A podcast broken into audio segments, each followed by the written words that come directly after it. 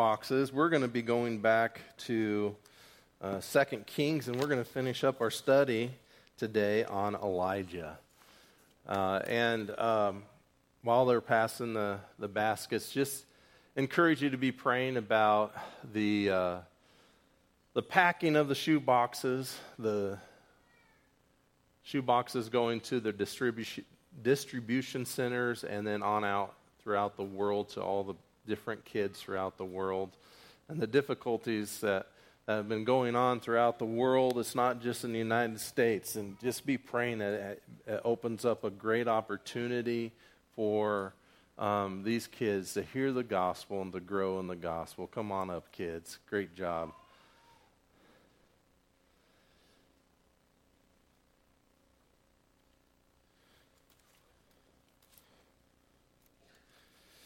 And so we need to keep praying about that. Hopefully you've been praying all year.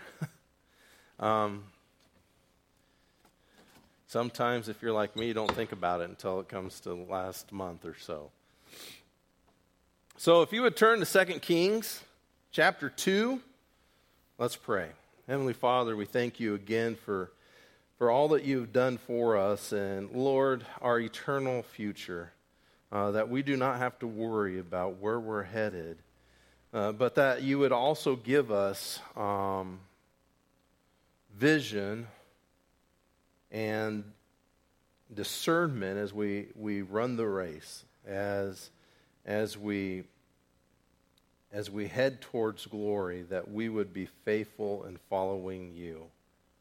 And we thank you, Lord, again for this time together. I pray that this is a time of encouragement, uh, a time where we're challenged as well to continue to press on.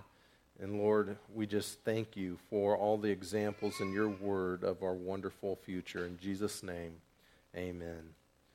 So as I was studying this passage for today, um, it reminded me, you know, and, and this may be a tough topic for some of us having recently lost loved ones, but my last grandparent who passed away, my grandma Rose, she had a lot of heart issues. So this, this passage reminded me of her and her mentality uh, towards those final days.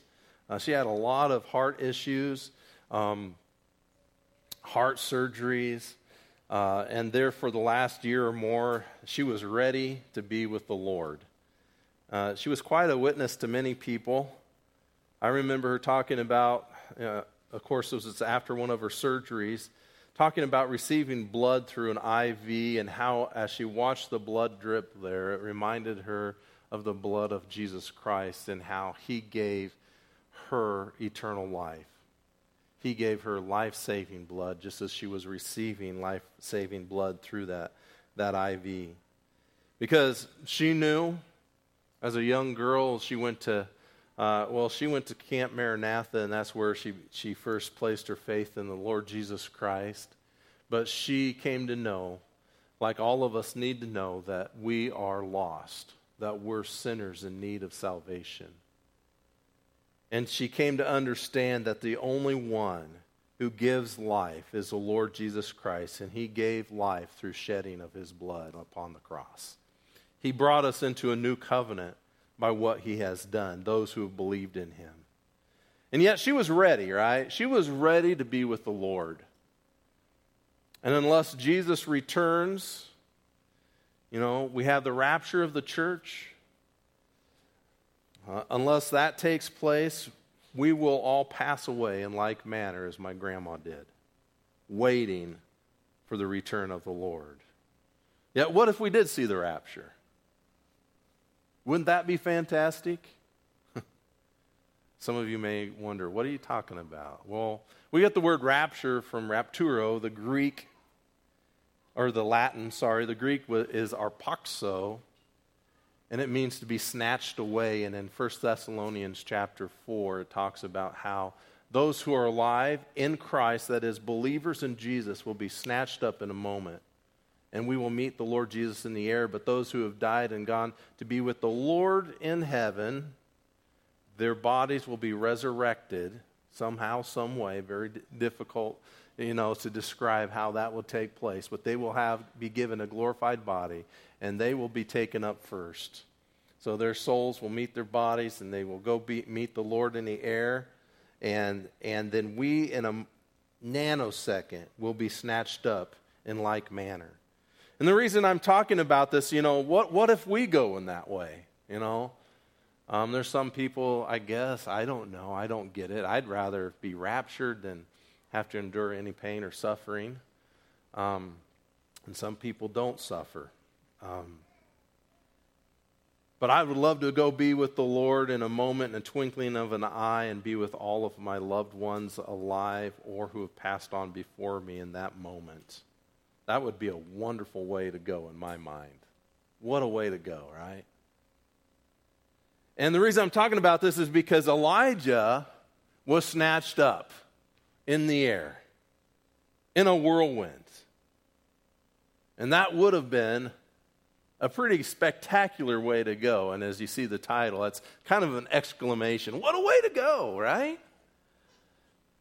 But it's all good. The, the way we will go will all be good because we know where we are going. At least I hope you know where you're going. Therefore, knowing where we are headed encourages us to march on in this life's journey following the Lord Jesus Christ step by step. And so we're going to look at three exclamations. You see the exclamation in the title. What a way to go. And, and these three exclamations should, should drive home the point, I hope, for all of us today, that the way we will go must guide our journey. That, that should depict or guide, lead us in every decision we make on, in this world, during this life, on this earth. And so the first exclamation is, what a journey. What a journey that would be. Well, when we look back in Second Kings chapter two, we find a journey of for Elijah in his last hours, last day. Verse one says, and it came about when the Lord was about to take up Elijah by a whirlwind to heaven, that Elijah went with Elisha from Gilgal. And what we find here, and, and I just want to expound upon for just a brief moment, is we find in Elijah, and as a review, that he had a life of faithful service. What a journey he had in his life because he was faithful to the Lord. And so at Gilgal reminds us here of his faithful service, his faithful life. Elijah came to a point in time where we will all be someday when it is time to go be with the Lord. And are we ready? Now, he had served the Lord faithfully. How did he do that? Well, first he confronted the king and queen with their sin. He had patiently endured and been sharpened at Cherith. Remember that? The brook that dried up. You know, he had that confrontation with King Ahab. And then he went, instead of going and becoming a popular figure at that moment, he left. He said, "It's gonna, you're going to have a drought until it's but by my word. You will have a drought. Unless he prays to the Lord for rain, it'll be a drought." And so then after that, he went and hid by the brook Cherith. And then after that, when the brook dried out up, the Lord sent him over to, to Zarephath, where the Lord smelted him or, or honed him. He watched God provide in both these places. And he didn't have that much of a ministry. His only ministry here at this time for about three and a half years was to a widow. And then he raised, the Lord used him and raised her son from the dead. And then at the end of that time, he stood up again against the false religion of the day. And God revealed himself powerfully, remember? On Mount Carmel, he dealt with the false prophets. Then he ran for his life, didn't he? So he had this spectacular feat that God had done at Mount Carmel, where, where after soaking the, the sacrifice, he had four hundred fifty false prophets of Baal who danced and leaped and cut themselves, and nothing happened. And then he doused, had his altar doused for the Lord, doused with water again and again, and the Lord from heaven sent fire, right? Remember that? And then, well, Ahab figured it out. No, he didn't. But for the moment, he was good. And so Elijah prayed for rain, and rain came. And so he ran to, to Jezreel, and he thought, hey, this is great. But then Queen Jezebel was going to have his life, so he ran for his life to Mount Sinai. So there was a lot of ups and downs, right? A lot of ups and downs. What a journey. Uh, we have to be careful. When we look at Elijah's life, remember as we've studied through this that uh, as surely as there's ups, there are downs. But when you're in the dumps, remember, there'll be some good times again.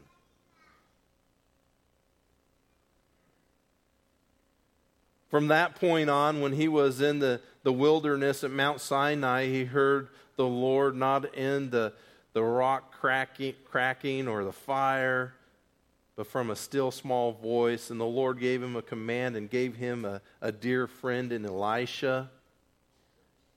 So from that moment on, Elisha was called, and he became that dear friend. And we find Elisha is still with him in this passage, and he will not separate from his friend. In all of this, as we look at Elijah's life, and we think, well, my life is nothing near Elijah's. Yeah, there's a lot of prophets who li- whose lives were nothing near like Elijah's. But in this, I hope that you see as well that every day matters. Every day matters.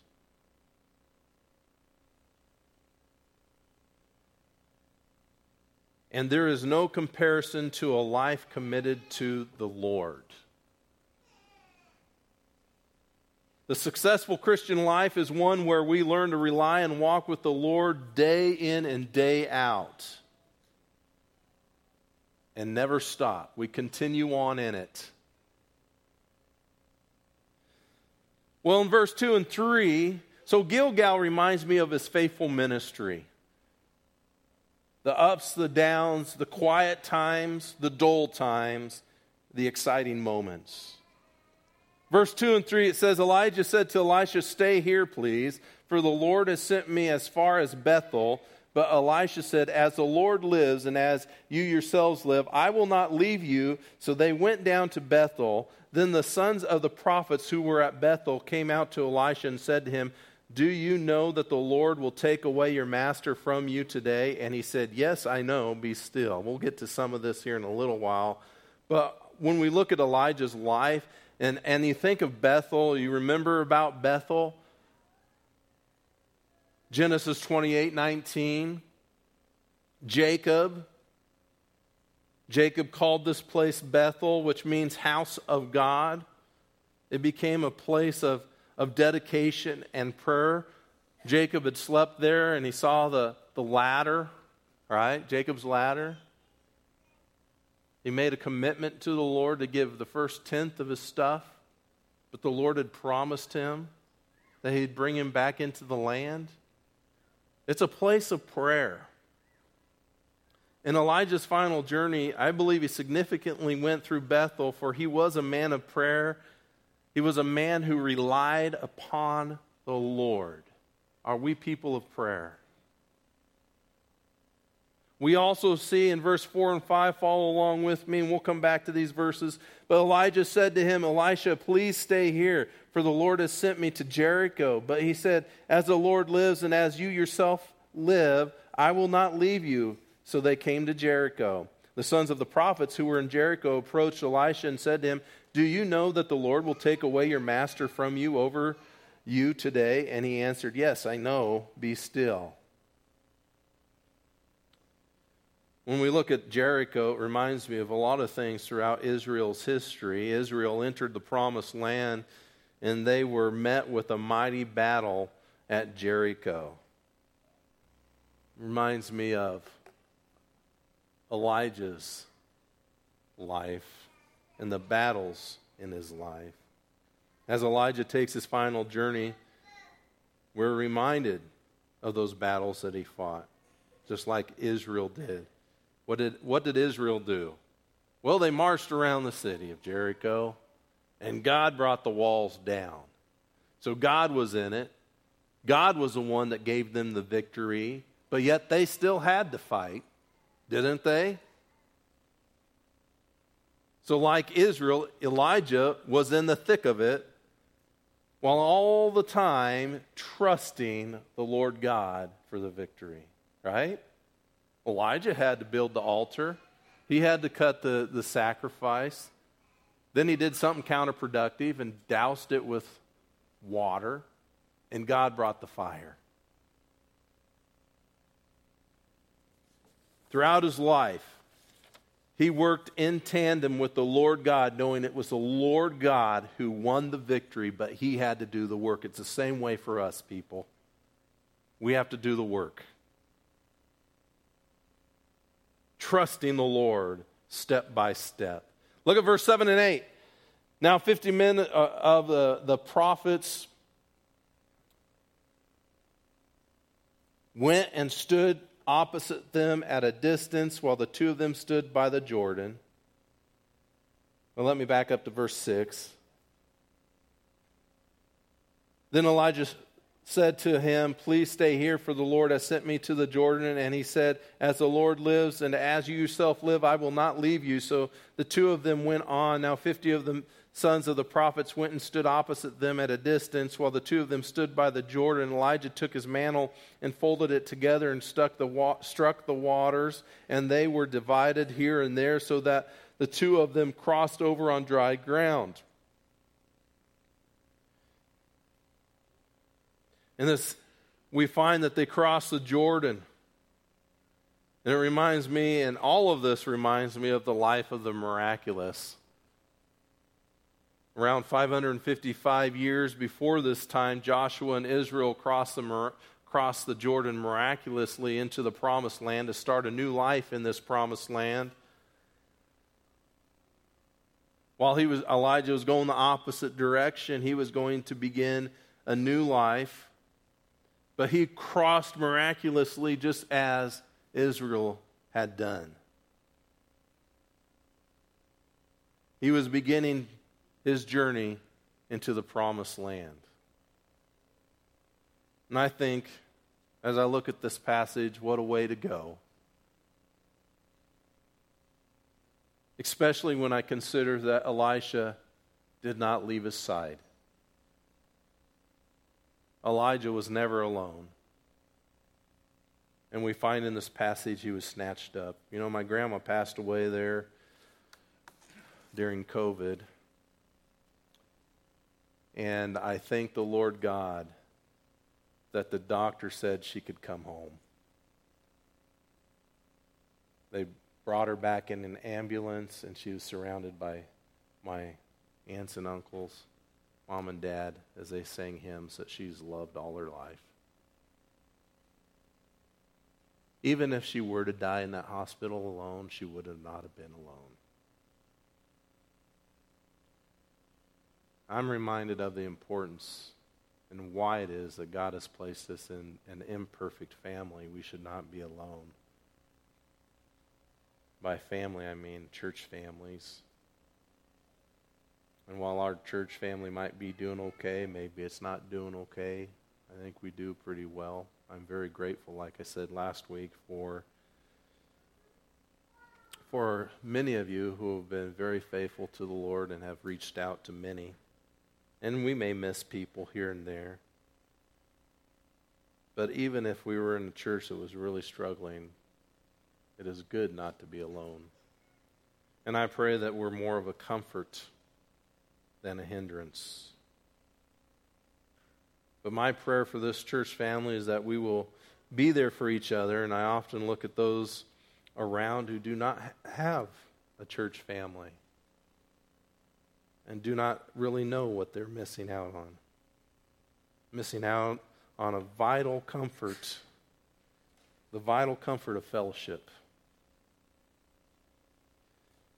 Yet, are we walking faithfully on our journey to the to be with the Lord year after year, month after month, day by day, hour after hour? The way we will go, that is, to be with the Lord, it should guide our journey now. Are we faithful in following Him? Here we find that as Elijah was going to be taken up, he was not alone. He had the Lord and he had Elisha. Just remember, we're not alone. The second exclamation as we look at this passage is, what a glory. As you go down through those passages, you, you see that they all knew what was going to take place. It was not hidden from them that Elijah was leaving to go be with the Lord God. They all knew the glory was coming. You know, the sons of the prophets at each place knew what was about to happen. These are like a school of prophets. Some say that Samuel set these schools up and they kind of were dying out, and Elijah and Elisha had a, a, a magnificent hand in building these schools back up. Remember when Elijah complained and God said there's seven hundred? So we believe that they had a big hand in teaching and helping these, these schools of the, or sons of the prophets, these schools to grow and develop, for these men to grow and follow God. And his route, another reason he took the route he did, he went to each one of these schools or each group of son, the sons of the prophets. And perhaps he wanted to give them one last word of encouragement, one last charge or challenge to these schools of the prophets. Maybe he needed the encouragement from them as well. But each time they told Elisha, do you know, the Lord is going to take your master? And his response, I know. Real hard time. It seems like uh, Elisha was also telling them, you know, don't ruin these final hours. I don't know. He said, be still. Uh, enjoy the time you have with them. Don't worry about the little things. Enjoy the time you have with those who are pa- going to pass on. Now, Elisha's response was also, you know, I will not stay behind at Gilgal, Bethel, Jericho, or the Jordan. He was faithful to the end. He was a faithful friend. He was an encouragement, as we just mentioned here earlier. The other thing we find in this passage is, not only did they all know, but uh, while the, the sons of the prophets of Jericho were standing afar off, they they kind of knew what happened because they wanted to go search for Elijah. But Elisha saw it. They saw it, that there was a glorious future for him. And there's a glorious future uh, not only for Elijah, but for them.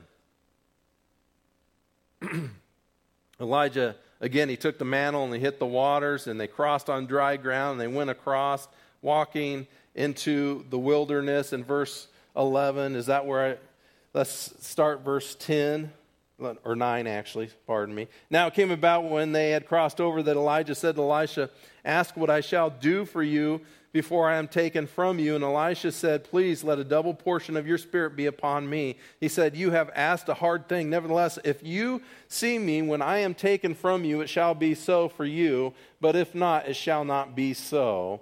Then it came about as they were going along and talking that, behold, there appeared a chariot of fire and horses of fire, which separated the two of them. And Elijah went up by the whirlwind to heaven. Elisha saw it and cried out, my father, my father, the chariots of Israel and its horsemen. And he saw Elijah no more. Then he took hold of his own clothes and tore them in two pieces. He also took up the mantle of Elijah that fell from him and returned and stood by the bank of the Jordan. He took the mantle of Elijah that fell from him and struck the waters and said, where is the Lord, the God of Elijah? And when he had when he also had struck the waters, they were divided here and there, and Elisha crossed over. Now when the sons of the prophets who were at Jericho opposite him saw him, they said, the spirit of Elijah rests on Elisha.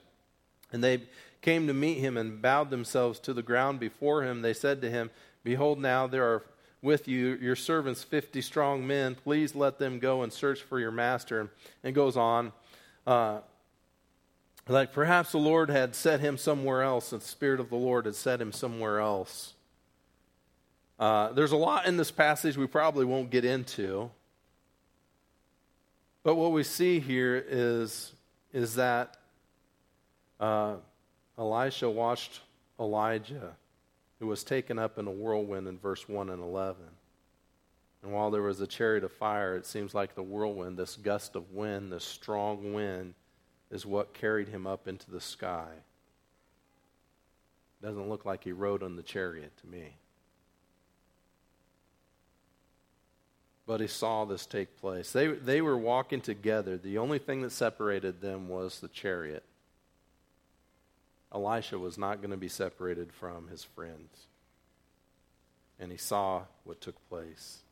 And he would not forget, would he?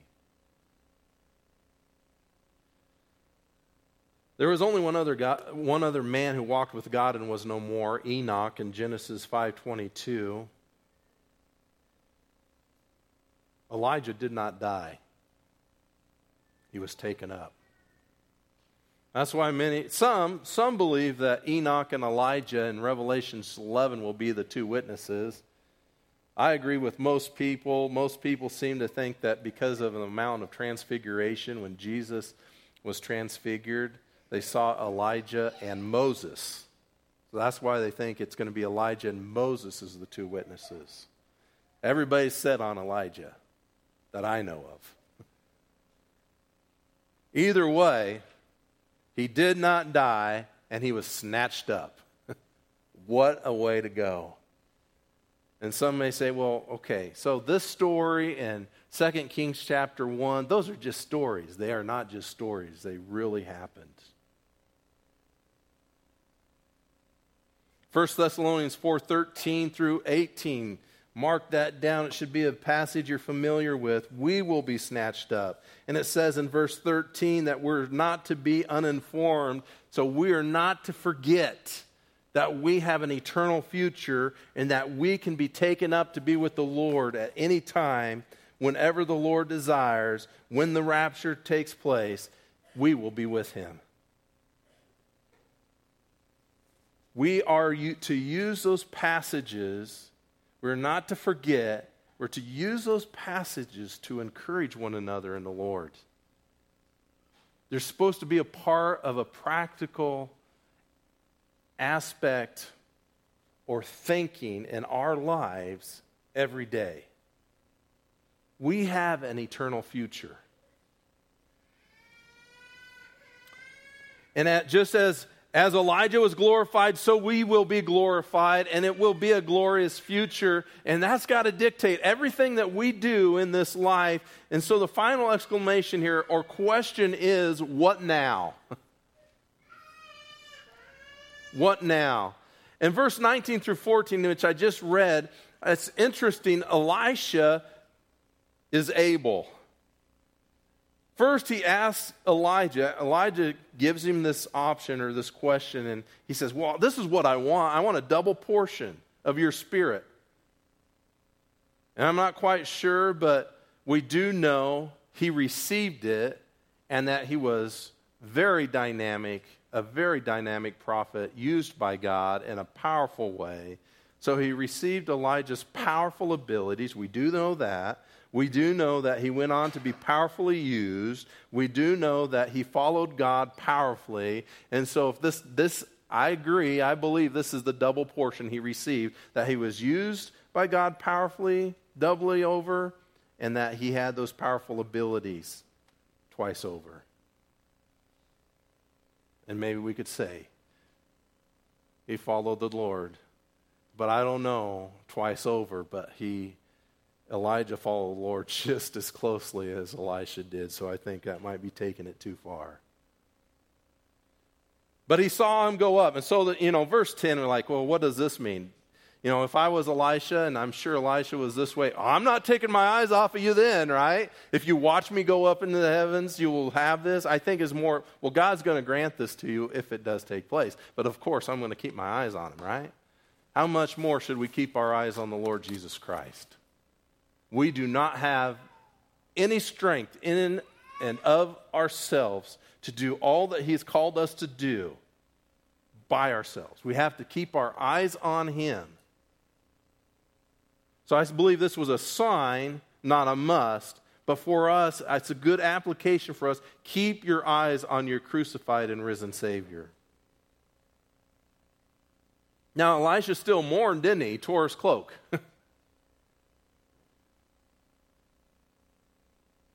But he got up and he started his journey without Elijah.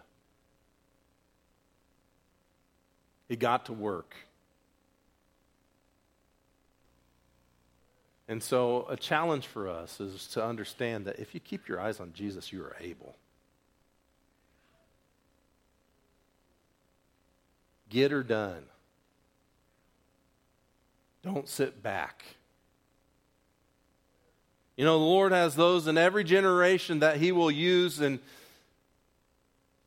just because you grow up in Central Nebraska doesn't mean that you will not be used in a powerful way. I don't think we'll ever have another Billy Graham. There was never another Elijah. But there are men who have excelled, that God has used in powerful ways, in different ways, maybe just as powerfully as Billy Graham. And it could be you. No, I'm I'm from Arnold. Right, kids? I mean, I'm I'm a farmer. And you know who where Elijah came from? Agricultural community. We do know what we are called to. We are called to do his will. And so the question is, are we following him? Are we doing his will? So what a way to go. Really, it gives us an indication we have a wonderful eternal future. Secondly, if we look back on our life, at the end of our life, what would we see? Would we see, hey, he was ready to go. He had followed the Lord. All, he or she had followed their, the Lord all of their life. Will we see that? Will we be able to think, man, I, you know, I, I wasn't perfect, but I did. I tried to follow the Lord. Remember, life is very short. And so we need to live expectantly and excitedly for the Lord because we do know the future. So the way we will go must guide our future. And, and now what, what does that really mean? It means that we need to live a life without regret by following Jesus daily. The question is, are you? Am I? Even in the busyness of life, right? I got too many things to do this week, Pastor. It's going to be about this, this, this, this, and this. Well, is the Lord first, even as you do those things? It is um, a mysterious thing that God can take the busyness of our lives and somehow use them in some unexpected and powerful way. Are you ready for it? Let's pray. Lord, help us to keep our eyes fixed upon you, following you every moment of every day. And, Lord, I'd like to see you just surprise some of us, or all of us this week, by how you use us. Help us to be aware that um, even just a short little statement or sentence can make a profound impact on somebody else's life, whether it's encouragement for a person who already knows you or if it's uh, a testimony that draws someone into your family, into eternal life. Help us to be ready for those moments. Lord, I ask that you'd bless each one as they go out, strengthen and encourage them, and help us to have eyes that are wide awake to the great things that you are doing. In Jesus' name, amen. Can we have the some some youngsters come up, take up this morning's offering. I think it's important for us as we take up this